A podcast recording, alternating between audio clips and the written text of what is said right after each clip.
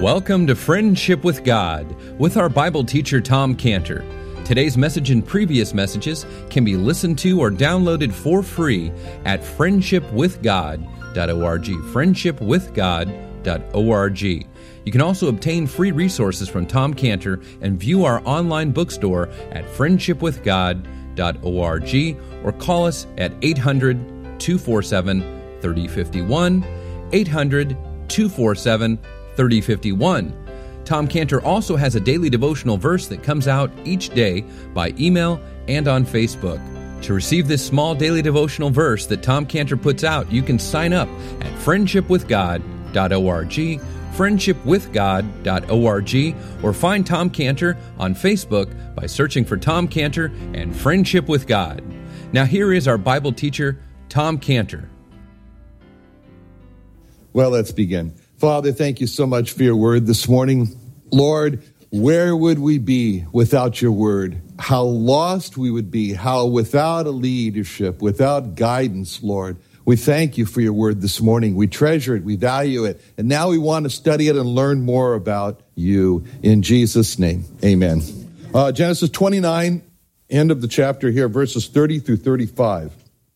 And he went in also unto Rachel, and he loved also Rachel more than Leah, and served with him yet seven other years. And when the Lord saw that Leah was hated, he opened her womb, but Rachel was barren. And Leah conceived and bare a son, and she called his name Reuben.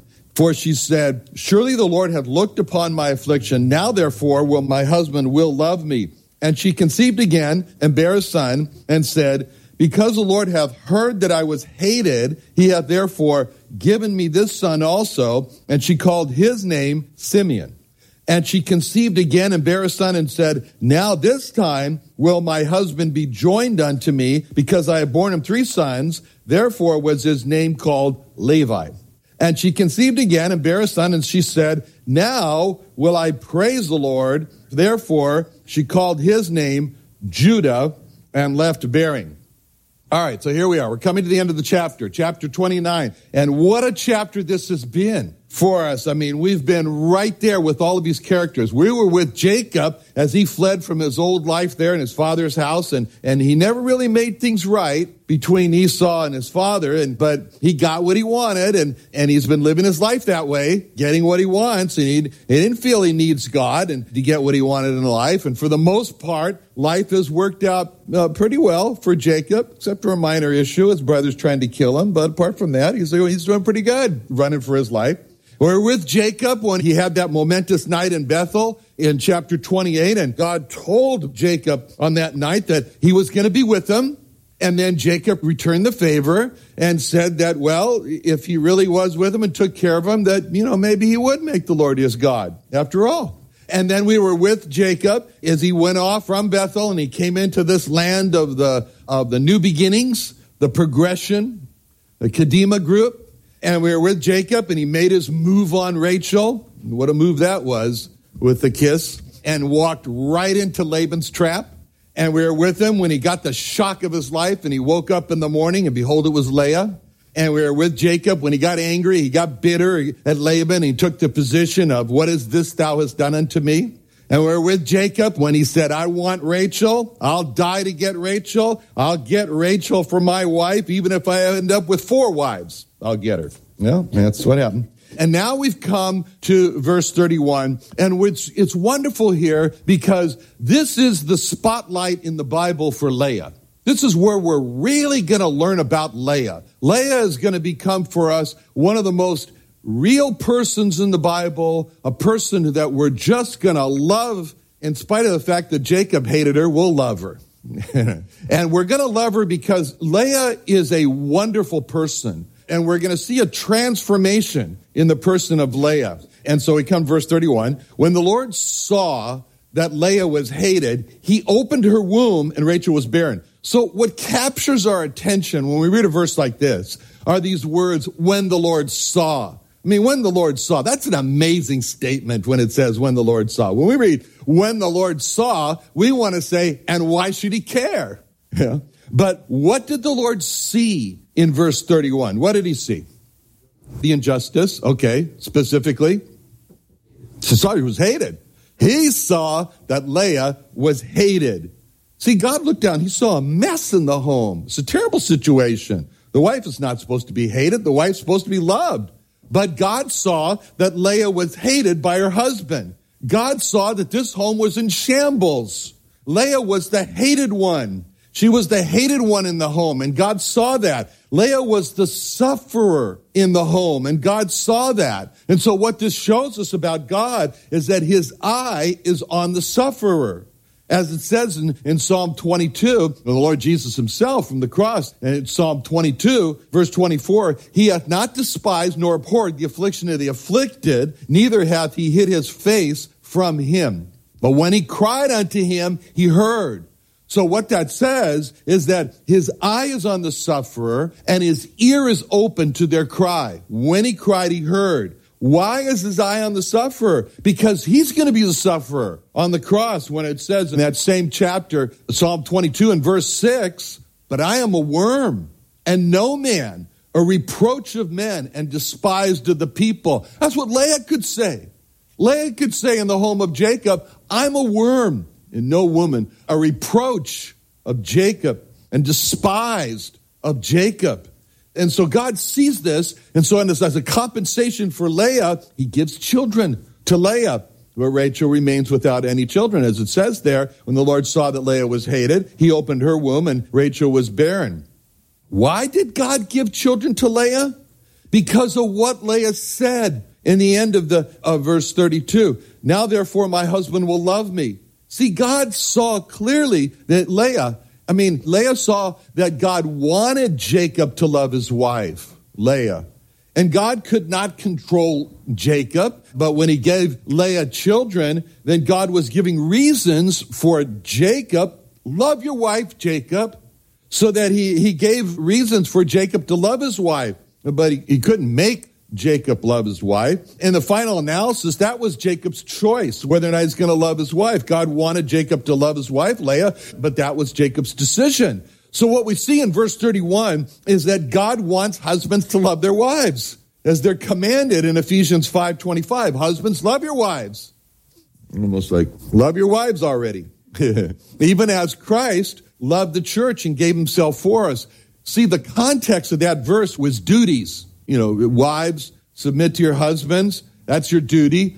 Uh, husbands, love your wives. That's your duty. And that love is to be on the highest level, like Christ loved the church and died to save her. A self-sacrificing love, a love where the husband doesn't worry about his own personal rights, but worries about the welfare and the well-being of his wife.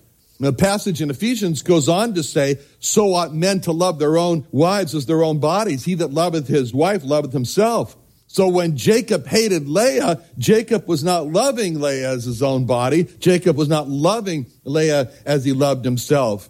And it says that in, in Colossians three nineteen, husbands, love your wives, be not bitter against them. And we can imagine how Jacob resented Leah. And every time he looked at her, he thought to himself, there's the woman who prevented me from getting Rachel. And then he hated her more. And the bad part about bitterness is that it doesn't stand still. Bitterness, it's like a cancer that grows.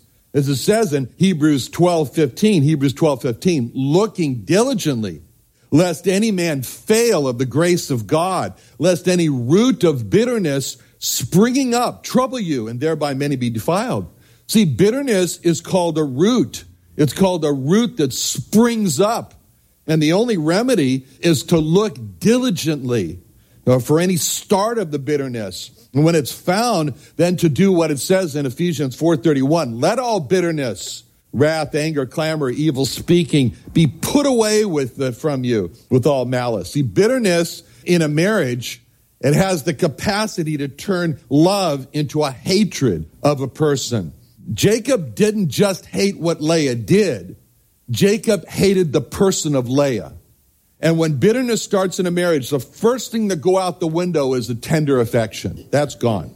And when it says in that verse in Hebrews twelve fifteen, looking diligently, lest any man fail of the grace of God, lest any root of bitterness springing up trouble you, and thereby many to be defiled, it's the context that's so important in that chapter. Because in that chapter, where that's given in Hebrews chapter twelve and verse two, it starts off with a direction, a focus, a gaze, looking unto Jesus. It says, the author and finisher of our faith, who for the joy that was set before him endured the cross, despising the shame, sat down at the right hand of the throne of God.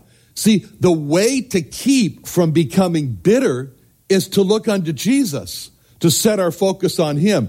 Bitterness happens when a person stops looking unto Jesus and begins to look to the person that's made him mad, that's wronged him. And when a person becomes bitter, there's a particular description used, and it says, looking diligently lest any man fail the grace of God. The description is, fail of the grace of God, which means that he's failed to avail himself of the grace of God. God has grace. God has grace available to keep us from becoming bitter. And it's a good thing to pray, Lord, please give me your grace so I don't become bitter against this person. Fail of the grace of God has the meaning like falling from the grace of God. Like it says in Galatians five four, Christ has become of no effect unto you, whosoever you are justified by the law. You are fallen from grace. See, what we're looking at here is what Jacob did not do. He didn't avail himself of the grace of God so that he wouldn't become bitter at Leah. And God had for Jacob, he has for us, a tremendous reservoir of grace to keep us from becoming bitter. And there's grace, but it has to be applied for. It has to be asked for. It's not automatic. So in these last four verses now, in uh, chapter twenty-nine, we have the birth here of Leah's four sons. The birth of Leah's first son is described for us in verse thirty-two. Leah conceived and bare a son, and she called his name Reuben, for she said, surely the Lord hath looked upon my affliction, now therefore my husband will love me. So here we are. Here's Leah. They're in the maternity ward now. She has her first son. And the son's born, and she's delighted. She is delighted with a new understanding as she looks at her son, and the new understanding is, God has looked on my affliction. Yeah, Leah is delighted with that. As a matter of fact, you could say, Leah, what's the one word you're delighted with? She'd say it's the word looked. Looked. Surely the Lord hath looked on my affliction. See, looked has just charmed Leah. She's just enamored with this new understanding that God has looked on her own personal dilemma. And in verse thirty-two, Leah says, surely the Lord hath looked on my affliction. And Leah uses the Hebrew word looked, ra'ah, ra'ah for looked.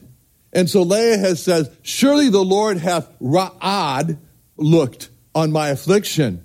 And so she's grabbed a hold of this word, ra'ah, and in keeping with this word for look, ra'ah, she looks and she calls his name Ra'ah Ben. Ra'ah Ben. She says, look, son, Ra'ah Ben, Reuben. Okay? Look, son. See, in verse thirty-two, and Leah conceived and bare a bane.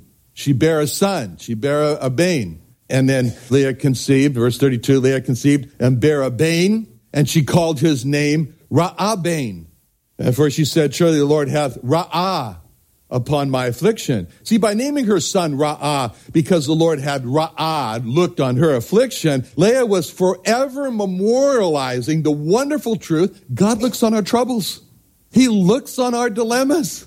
And because of his name, Ra'abain or Reuben, we are forever grateful to Leah for reminding us that Jehovah Jesus watches what we're enduring and what we have to endure. And he provides before we even have to endure it so that we're not just consumed. Like he said about Peter in Luke twenty-two thirty-one. Luke twenty-two thirty-one, the Lord said, Simon, Simon, interesting name he has, Shimon, Shimon, hear, hear, hearing, hearing. Simon, Simon, hear, Simon, hearing, hearing.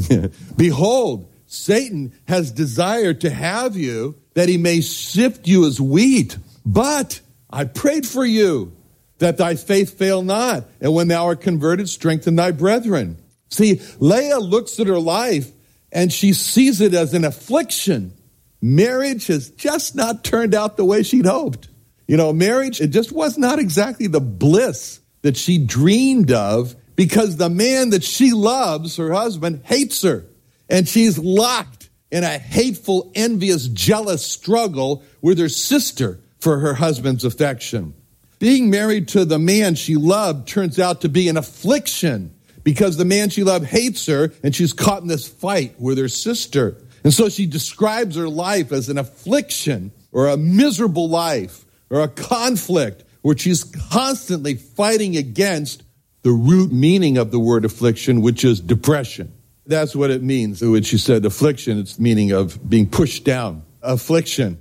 Every morning, she wakes up and she sees on Jacob's face, that face of the first morning she woke up with Jacob in verse twenty-five. And it came to pass in the morning, behold, it was Leah. And it wasn't a, oh, I'm so happy to see you. It was a, oh no, worst nightmare. Leah hates those words, behold, it was Leah, because that's what she saw on Jacob's face the first morning they woke up together. The pain on Jacob's face, the pain of, behold, it's Leah, not Rachel. The pain on Jacob's face of, behold, it's Leah, and Leah has kept Rachel away from me. The pain on Jacob's face when he said, behold, it's Leah, and I never wanted to be married to Leah. The pain on Jacob's face when he said, behold, it's Leah. I hate Leah. And the pain on Jacob's face, he said, behold, it's Leah. And I wish I had never had to see Leah again in my life. Behold, it's Leah. I wish she was dead.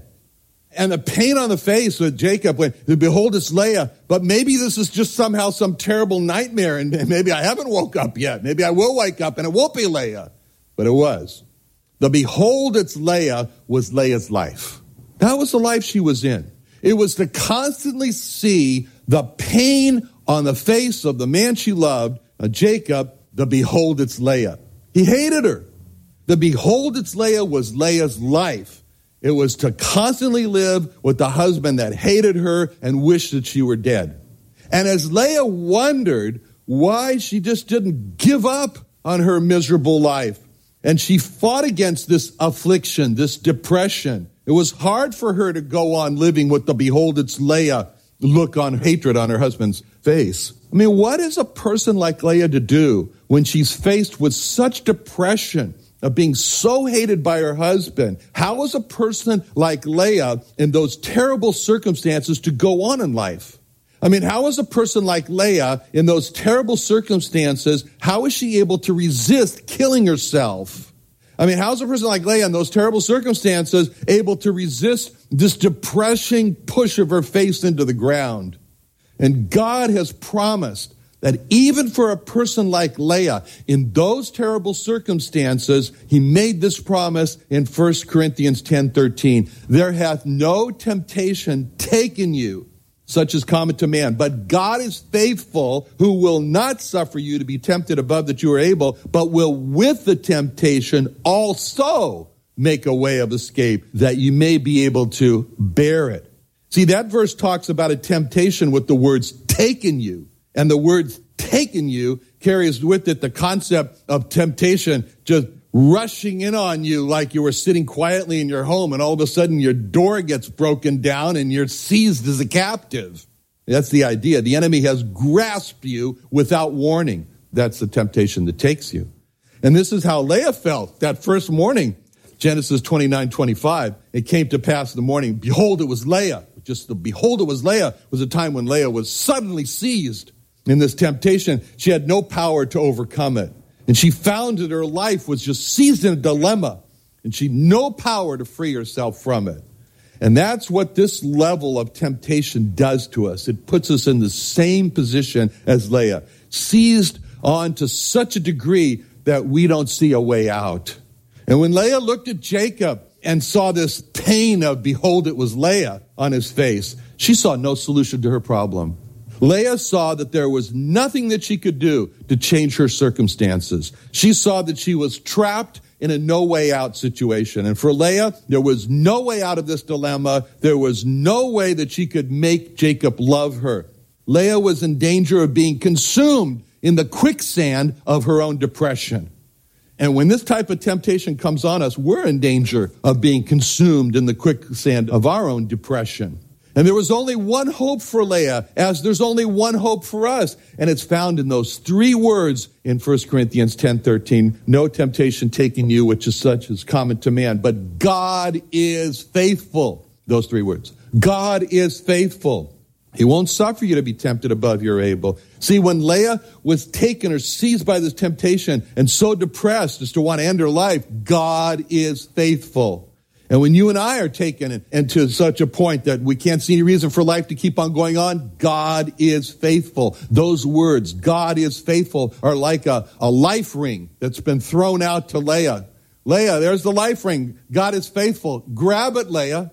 Take a hold of it. Because the faithfulness of God is the only source of security that Leah has in these terrible circumstances. Those words, God is faithful, it tells us the only source of security we have in a terrible circumstance is the faithfulness of God. There's only one way for Leah to rise above her depression. And it's not by her own grit and it's not by her own bootstraps. It was to, for her to depend on the faithfulness of God. And there's only one way for us to rise above, to depend on the faithfulness of God. So, Leah has a son, and she sees a particular significance in his birth.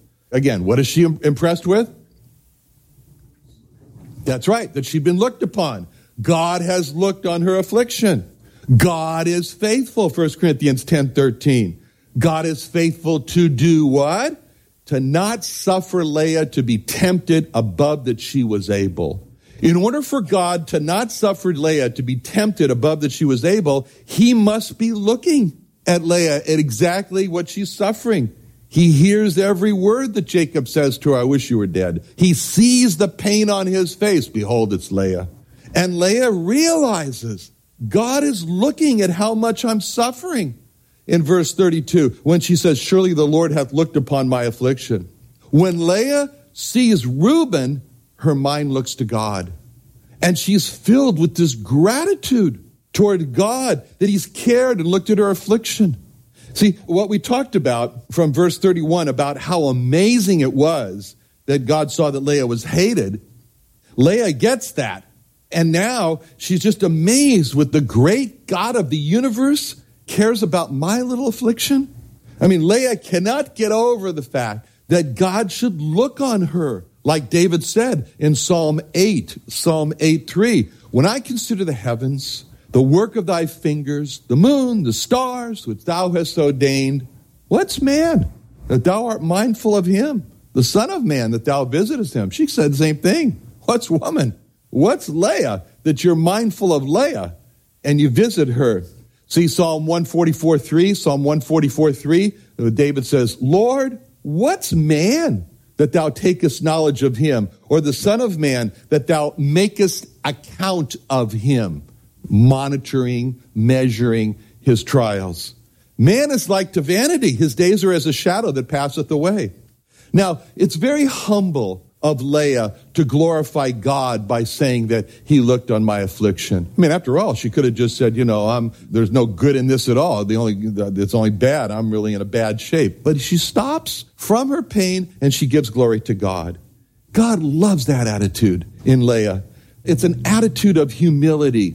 And God says, boy, when someone's got that, I'm going to hang out with that person. In Isaiah sixty-six one, God's essentially saying that when he said, thus saith the Lord, the heaven is my throne, the earth is my footstool. Where is the house that you'll build unto me? Where is the place of my rest? For all these things hath mine hand made, and all those things have been, saith the Lord. But to this man will I look, even to him that is poor of a contrite spirit, and trembleth at my word. That's Leah.